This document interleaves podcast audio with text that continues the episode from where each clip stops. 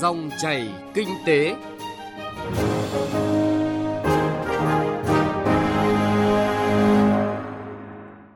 Các biên tập viên Thành Trung và Thu Trang xin kính chào quý vị và các bạn. Dòng chảy kinh tế hôm nay, thứ hai, ngày 25 tháng 4 có những nội dung sau đây. Du lịch Ninh Thuận đang bứt phá. Liên kết đồng bằng sông Cửu Long cần hướng đến lợi ích chung của cả vùng. Kỳ vọng kết quả điều tra doanh nghiệp 2022, nguồn dữ liệu quan trọng hỗ trợ phục hồi kinh tế.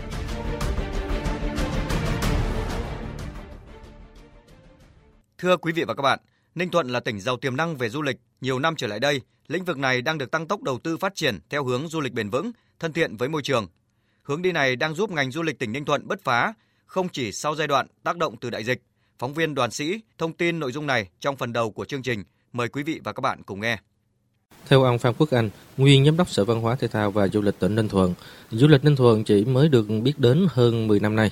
Cái lượng phòng trước đây khi Ninh Thuận bắt đầu có khai thác du lịch thì nó tăng cũng chậm so với lại Khánh Hòa, Bình Thuận và Lâm Đồng thì nó nằm ở cái vùng trũng gần như cái số phòng và số lượt khách là thấp so với ba tỉnh đó. Bắt đầu từ năm 2010, Ninh Thuận bắt đầu phát triển du lịch. Đặc biệt là đến năm 2011 khi du khách Nga về Ninh Thuận ấy. Từ biển Bình Sơn Ninh Chữ, Đến nay, không gian du lịch của Ninh Thuận ngày càng mở rộng với nhiều danh lam thắng cảnh đẹp hấp dẫn du khách như tháp buộc Longgarai, Vịnh Vĩnh Hy, Mũi Dinh, Cà Ná. Các loại hình du lịch nghỉ dưỡng cũng đa dạng hơn như du lịch nghỉ dưỡng biển, khám phá thiên nhiên tại vườn quốc gia Phước Bình và vườn quốc gia núi Chúa.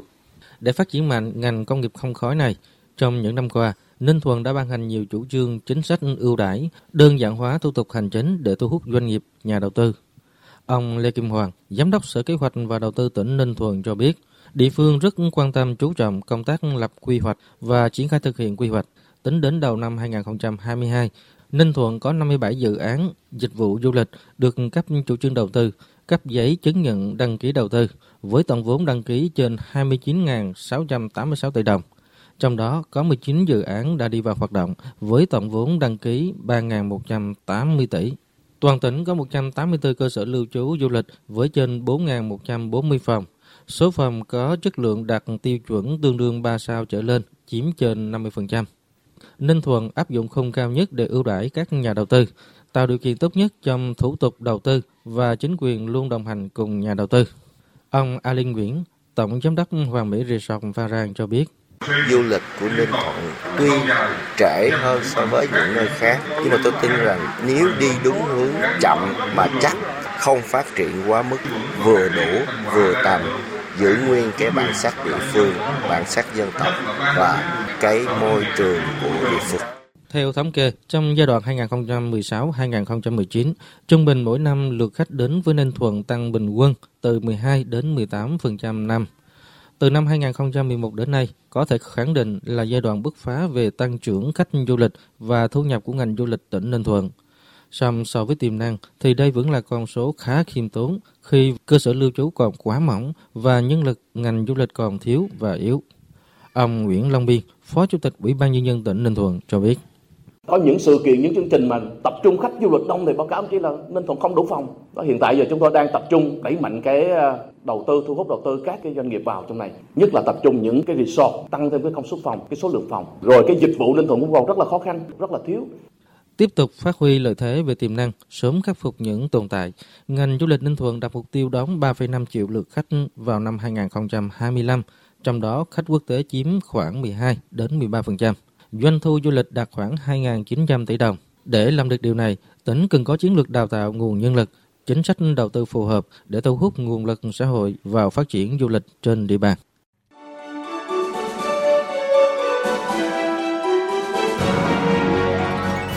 Dòng chảy kinh tế, dòng chảy cuộc sống.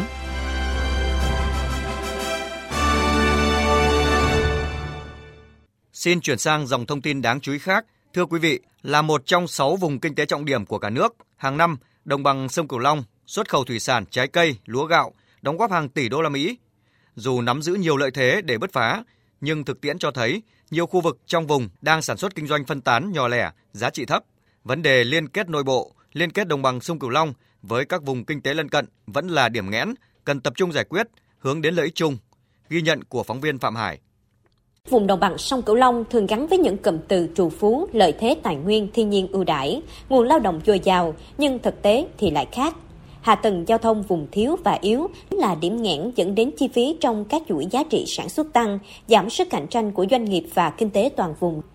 Trước những thách thức đã và đang đặt ra, vùng đồng bằng sông Cửu Long cũng thực hiện nhiều sáng kiến liên kết để cùng phát triển và ứng phó với những tác động từ thiên nhiên. Tuy nhiên, sự liên kết lỏng lẻo chưa hiệu quả như kỳ vọng. Câu chuyện rõ nhất có thể thấy trong đợt dịch COVID-19 lần thứ tư, mỗi địa phương đưa ra biện pháp phòng chống dịch và quy định khác nhau, khiến cho giao thông đi lại gặp muôn vàng khó khăn. Chính sự thiếu thống nhất dẫn tới hàng hóa nông sản bị đứt gãy từ cánh đồng đến nhà máy. Điều này đã khiến cho nhiều nông sản của người dân không thể tiêu thụ, thiệt hại lớn về kinh tế. Vùng đồng bằng sông Cửu Long muốn phát triển nhanh, bền vững, không thể đi một mình. Ông Nguyễn Thanh Bình, Chủ tịch Ủy ban nhân dân tỉnh An Giang cho rằng cần phải tập trung đào tạo phát triển nguồn nhân lực, nhất là nguồn nhân lực chất lượng cao gắn với ứng dụng khoa học công nghệ để giúp cho đồng bằng sông Cửu Long có thể phát triển vừa nhanh vừa bền vững và bắt kịp với các cái khu vực khác. Nên xác định được những cái khâu đột phá. Tức là cái khâu đột phá trước mắt là xác định là bây giờ để giúp đồng bằng sông Cửu Long phát triển trong thời gian hiện tại thì những khâu đột phá gì? Trong đó có rất nhiều lĩnh vực về sản xuất nông nghiệp về công nghiệp về hạ tầng giao thông. Khi xác định khâu đột phá đó thì cái thời gian thực hiện là bao lâu? Và cái nguồn lực nào để mà thực hiện? Nếu chúng ta thực hiện tốt ấy, thì rõ ràng đồng bằng sông Cửu Long là sẽ phát triển trở thành một cái khu vực là cái kinh tế trọng điểm. Không phải chỉ của vùng đâu mà nó còn của cả nước nữa theo tiến sĩ Vũ Thành Tự Anh, Giám đốc trường chính sách công và quản lý Fulbright, chất lượng nguồn nhân lực của đồng bằng sông Cửu Long từ lâu luôn là vùng trũng của cả nước nhưng vẫn chưa được khắc phục. Ngoài ra, thách thức kinh tế càng trở nên bức xúc khi đồng bằng sông Cửu Long tụt hậu ngày càng xa so với vùng Đông Nam Bộ, thậm chí cảm nhận bị bỏ rơi trong sự phát triển chung của cả nước. Để vùng đồng bằng sông Cửu Long phát triển quản lý được các rủi ro từ môi trường và cách tiếp cận mới để phát triển bền vững, tiến sĩ Vũ Thành Tự Anh nêu quan điểm ưu tiên về đường cao tốc nối liền giữa thành phố Hồ Chí Minh đến Cà Mau hết sức quan trọng. Thứ hai nữa là cái sự tập trung này nó cũng liên quan tới phát triển giá trị và phát triển các cái cụm ngành, tạo ra một cơ chế hợp tác và liên kết vùng thay vì mạnh ai nấy chạy. Và cuối cùng nữa là cái điều kiện tiên quyết của điều này là chúng ta phải thay đổi cái cơ chế khuyến khích. Bởi vì với cơ chế khuyến khích hiện nay thì cái quy hoạch rất dễ bị phá vỡ cũng như là các tỉnh vẫn có động cơ để chạy theo lợi ích của riêng mình. Không chỉ vấn đề thách thức phát triển đô thị và kết cấu hạ tầng vùng đồng bằng sông Cửu Long chưa tương xứng với yêu cầu phát triển, việc kết nối hạ tầng giao thông nội vùng, liên vùng, đặc biệt là việc kết nối với các trung tâm kinh tế lớn như Hà Nội, thành phố Hồ Chí Minh và vùng Đông Nam Bộ còn kém phát triển, tạo rào cản trong việc kêu gọi vốn đầu tư trong và ngoài nước. Mặc dù vùng đồng bằng sông Cửu Long còn nhiều thách thức tác động đến phát triển kinh tế xã hội, nhưng vùng có rất nhiều lợi thế, cơ hội phát triển về kinh tế biển, biên mậu, giao thương quốc tế hay năng lượng tái tạo. Bộ trưởng Bộ Kế hoạch và Đầu tư Nguyễn Chí Dũng cho rằng Chúng ta đã lập ra hội đồng vùng rồi, lập ra cơ chế điều phối vùng rồi, quyết định những vấn đề của vùng. Mà như vậy là chúng ta đồng thuận thống nhất đấy thì chúng ta phải đặt cái lợi ích của vùng lên trên, chứ không phải đặt lợi ích cục bộ của từng địa phương. Phải đặt lợi ích chung của đất nước, lợi ích chung của vùng lên trên nó mới đến cái lợi ích của từng tỉnh mà địa phương mình phải nằm trong cái, cái lợi ích của vùng. Thấy rõ điểm nghẽn trong liên kết, vừa qua Bộ Nông nghiệp và Phát triển Nông thôn đã tiên phong trong việc mở văn phòng điều phối nông nghiệp nông thôn vùng đồng bằng sông Cửu Long, cần phải phát huy hơn nữa vai trò hội đồng điều phối vùng, đặc biệt trong đề xuất các giải pháp mang tính tổng thể liên ngành, kết nối vùng, thúc đẩy sự phát triển bền vững cho vùng đồng bằng sông Cửu Long trong thời gian tới.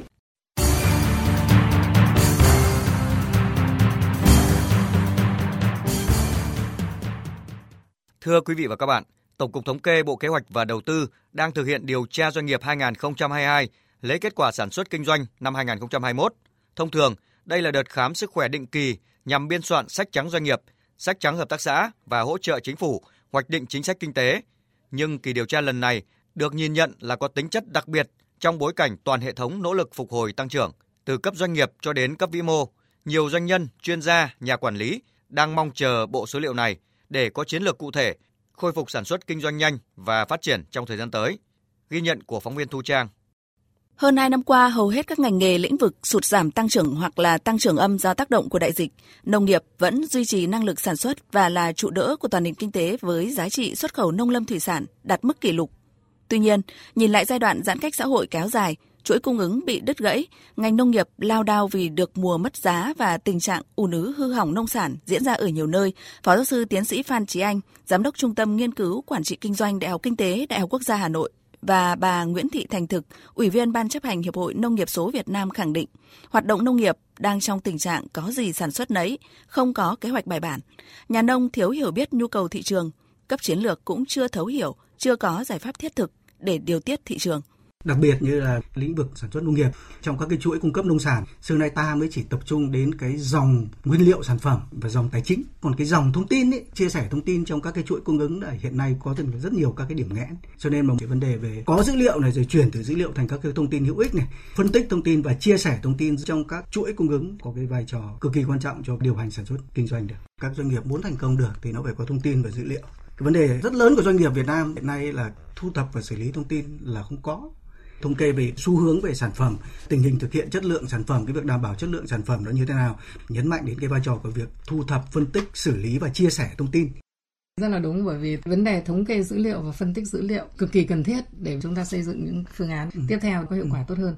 Thì làm thế nào để chúng ta có những cái dữ liệu để phân tích đặc biệt là về phía doanh nghiệp thật sự mà nói là cái năng lực của doanh nghiệp thì người ta nhìn vào cái dữ liệu người ta có thể đánh giá rút kinh nghiệm vấn đề cần phải thay đổi các doanh nghiệp rất cần dữ liệu thống kê một cái chính xác của phía cơ quan nhà nước đây là nguyên nhân ít được nhắc đến, nhưng nếu như nhìn nhận sâu xa chính là bản chất vấn đề.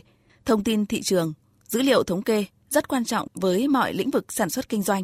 Sự khó kiểm soát trong sản xuất và phân phối sản phẩm nông nghiệp ở giai đoạn đỉnh điểm của đại dịch chỉ là một ví dụ. Cộng đồng doanh nhân doanh nghiệp ngày nay mà đặc biệt là trong giai đoạn khôi phục kinh tế càng quan tâm nguồn dữ liệu này. Thậm chí, ở những doanh nghiệp có vốn đầu tư nước ngoài như công ty cổ phần Crucial Hàn Quốc Việt Nam, ban lãnh đạo công ty này còn phân công cụ thể cho một đội nhóm, chủ động nắm bắt thông tin và thu thập, phân tích dữ liệu thị trường để có chiến lược riêng, cắt giảm hoặc là tăng gia sản xuất sản phẩm ngành hàng công ty có thế mạnh. Ông Nguyễn Hải Ba, giám đốc hành chính công ty khẳng định. Số liệu thống kê rất là quan trọng công ty cổ phần Coruscantech Việt Nam cũng sẽ được hưởng cái thông tin đó. Có những doanh nghiệp người ta chỉ thuê những chuyên gia chuyên đọc báo, chuyên nắm bắt tình hình ở trên thông kênh thông tin để về thông tin cho doanh nghiệp. Vậy thì là cái, cái thông tin, cái số liệu về thống kê đó của kinh tế xã hội đó cần phải quan tâm, cần phải nắm bắt được. Chính từ cái thông tin đó mà công ty có một định hình dự đoán tương lai thay đổi như thế nào. Nếu như trước kia cộng đồng doanh nhân luôn tự chủ trong hoạt động tìm hiểu và phân tích thị trường, thì ngày nay, đặc biệt là sau cú sốc COVID-19, đa số kỳ vọng vào những số liệu thống kê từ cơ quan quản lý nhà nước, trong đó có bộ số liệu được biên soạn trong sách trắng doanh nghiệp, sách trắng hợp tác xã. Theo đại diện Tổng cục Thống kê, để có nguồn dữ liệu in ấn trong hai ấn phẩm này, toàn ngành thực hiện điều tra doanh nghiệp hàng năm, định kỳ. Riêng năm nay, kỳ điều tra có tính chất đặc biệt như một đợt khám sức khỏe tổng thể với khối doanh nghiệp bởi số liệu thống kê được lấy từ kết quả sản xuất kinh doanh của năm 2021 là năm nền kinh tế ngấm đòn từ đại dịch, cũng đồng thời chịu tác động mạnh từ những chủ trương chính sách nhằm kéo giảm tác hại của đại dịch, dần phục hồi kinh tế xã hội. Với thông tin cho rằng số liệu thống kê luôn chậm hơn nhu cầu, mong muốn của doanh nghiệp và các chuyên gia, ông Phạm Quang Vinh, chuyên gia của lĩnh vực thống kê khẳng định, phương pháp thống kê hiện tại tiệm cận với phương pháp thống kê thế giới. Vấn đề còn lại thuộc về trách nhiệm và tiến độ của cả bên tiến hành khảo sát điều tra doanh nghiệp và bên cung cấp thông tin điều tra chính là cộng đồng doanh nghiệp. Ngành thống kê là có trách nhiệm thu thập đầy đủ, kịp thời, đảm bảo chất lượng. Nhưng người sử dụng là có nắm được hết không, nắm được đầy đủ không và có cái hiểu rõ ràng về bản chất ý nghĩa của từng chỉ tiêu không nó có cái ý nghĩa rất lớn. Và nếu như hiểu không hết thì có phân tích cái đánh giá những nhận định làm sai lệch đi và nó ảnh hưởng đến việc đưa ra các quyết sách. À, chính vì xuất phát từ điều này nên là từ phía tổng thống kê thì đã chú ý liền phổ biến kiến thức thống kê đến các đối tượng dùng tiếng đặc biệt là các nhà lãnh đạo các nhà quản lý phóng viên báo chí để sao và biết được các nội dung từng chỉ tiêu trên cơ sở đó mà đăng tin đưa bài phân tích đánh giá mà truyền tải và lan tỏa cái thông tin những số liệu được thu thập càng chính xác và nhanh thì cơ quan quản lý càng sớm có cơ hội và thời gian để xem xét, nghiên cứu và phân tích tình hình, đưa ra những khuyến nghị chính sách sát thực và sớm nhất, không chỉ với tiến trình khôi phục sản xuất kinh doanh sau đại dịch mà còn thiết thực hỗ trợ tăng tốc phát triển kinh tế đất nước như kỳ vọng. Nội dung này cũng đã kết thúc chương trình Dòng chảy kinh tế hôm nay. Quý vị và các bạn có thể nghe lại trên website vov1.vov.gov.vn. Kính chào tạm biệt và hẹn gặp lại.